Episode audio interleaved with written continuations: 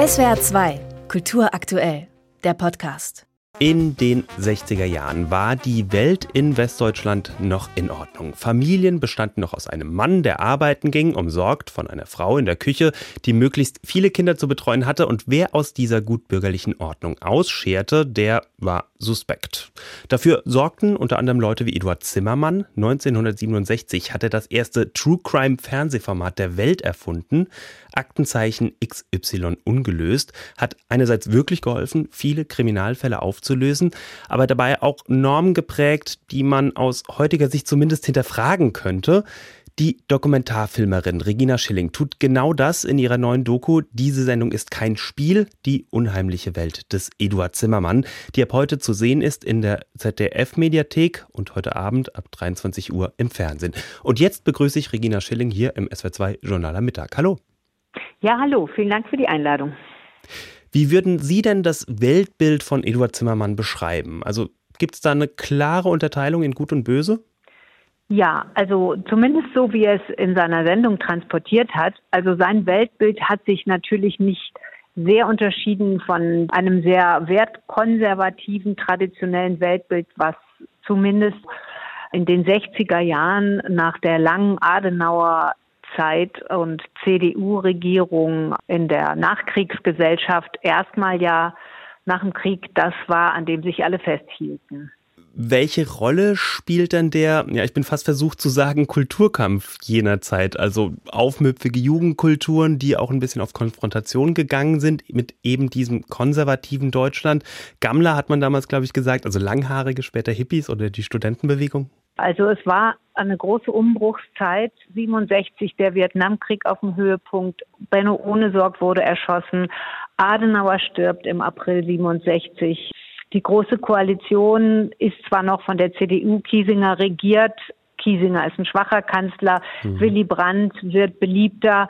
Es war eine große Umbruchszeit und die Leute haben gespürt, es verändert sich was. Es ändert sich viel. Und ich glaube, diese Ängste, die diese Nachkriegsgesellschaft hatte, das war irgendwie ein guter Zeitpunkt für diese Sendung, die Zimmermann ins Leben gerufen hat. Ja, Angst ist ja ein wichtiger Impuls für diese Sendung Aktenzeichen XY. Also die besteht ja nach wie vor aus kleinen Stories in Filmbeiträgen, die die Warnfelde aber in so spannende kleine Krimis verpacken. Zum Teil durchaus drastisch und auch brutal inszeniert. Das lebt natürlich vor allem mit der Angst. Was waren das denn für Ängste, die da, ja, ich bin fast schon versucht zu sagen, erzeugt wurden oder geschürt wurden? Naja, es sind natürlich erstmal ganz archaische Ängste Angst um dein Leben, Angst um dein Geld, Angst um deinen Besitz, Angst um eine körperliche Unversehrtheit. Ist ja klar. Wir werden überfallen, wir werden ausgeraubt, wir machen Fremden die Tür auf, also Angst vor dem Fremden. Das sind natürlich Ängste, die wir auch ohne Eduard Zimmermann schon hatten. Mhm. Aber da er das in so einer sehr intensiven Art und Weise sowohl in seinen Moderationen wie im Inszenieren der Filmfälle betrieben hat, habe ich so das Gefühl, wenn ich heute drauf schaue, wurde suggeriert, als wären wir wirklich nur umgeben vom Verbrechen. Und das entsprach natürlich der Realität dann doch nicht so ganz. Ne? Ähm, Eduard Zimmermann hat sogar selbst dazu aufgerufen, Kinder an den Fernseher zu holen, um zum Beispiel abzuschrecken, mit fremden Männern mitzugehen. Jetzt haben Sie das ja in den 60er Jahren selbst als junge Zuschauerin erlebt und ähm, für Ihre Doku dann nochmal ganz viel davon geschaut. Ist Ihnen da auch aufgefallen, was Sie vielleicht auch selbst einfach aufgesogen hatten an ja, Wertvorstellungen, die Sie heute vielleicht eher kritisch sehen würden, aber trotzdem irgendwie internalisiert haben? Ja, also ich denke, das ist uns allen so gegangen. Also ich bin ja Jahrgang 62, diese sogenannte Babyboomer-Generation und ich bin eben die Generation, die mit dem Massenmedium Fernsehen aufgewachsen ist als erste Kindergeneration. Mhm. Und man weiß ja, dass das bei Kindern unbewusst gespeichert wird. Also es ging immer darum, die Abweichung von der Norm wird bestraft. Also du bist selber schuld, wenn du als Mädchen oder junge Frau lose Männerkontakte hast oder viele Männerkontakte. Wenn du in Kneipen gehst, musst du dich nicht wundern, wenn du umgebracht wirst. Wenn du deinen Mann verlässt, landest du irgendwo als Leiche auf einer Wiese oder im Wald.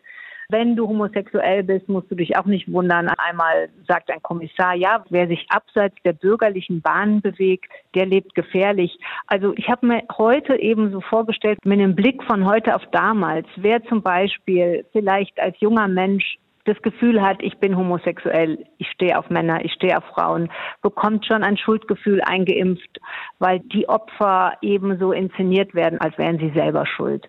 Und so subkutan wird uns das so erzählt. Es ist natürlich nicht nur Eduard Zimmermann gewesen, sondern das war eben ein konservatives Weltbild, was eben total Gegenstand gegen eine Zeit der Reformen, ja, die die linksliberale Regierung in die Wege geleitet hat. Also Änderungen im Ehe- und Strafrecht und so weiter und so fort. Darüber erzähle ich ja auch im Film. Er hat dann ja letztendlich es nicht geschafft, die, die Reformen, den Aufbruch, Emanzipation aufzuhalten. Aber ich glaube, das hätte er gerne. Mhm.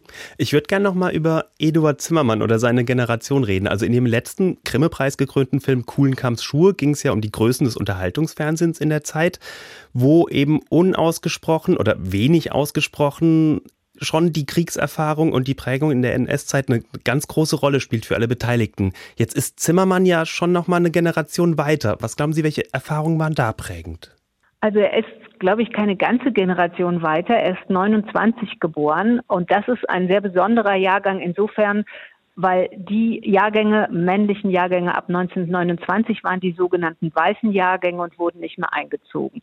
Aber er ist trotzdem noch zu einem paramilitärischen äh, Lehrgang äh, äh, nicht eingezogen worden, hat sich angemeldet, wollte Flieger werden, war sicherlich auch ein begeisterter Hitlerjunge. Aber was ihn mhm. natürlich auch geprägt hat, ist der Umbruch. Ähm, der Krieg ist verloren. Er war sowieso durch seine Kindheit ein bisschen lost, sage ich mal, äh, in prekären Verhältnissen aufgewachsen, unehelich und hat sich dann in diesen Nachkriegsjahren alleine durchgeschlagen, hatte gar kein bürgerliches Leben, also das Gegenteil von einem bürgerlichen Leben, wie das ja in sehr vielen Nachkriegsbiografien ist. Und dann kann ich mir natürlich vorstellen, dass aus dieser vielleicht doch so einer Verlorenheit auch so eine Suche nach Sicherheit und Stabilität und Ordnung da ist. Konservativ eben, ne? Keine Veränderung. Die Regisseurin Regina Schilling war das im SWR2-Journal am Mittag. Ihr neuer Dokumentarfilm. Diese Sendung ist kein Spiel. Die unheimliche Welt des Eduard Zimmermann. Heute Abend um 11 im ZDF und schon jetzt in der ZDF-Mediathek. Vielen Dank, dass Sie sich Zeit für uns genommen haben. Ja, ich bedanke mich bei Ihnen, dass Sie zugehört haben. SWR 2 Kultur aktuell. Überall, wo es Podcasts gibt.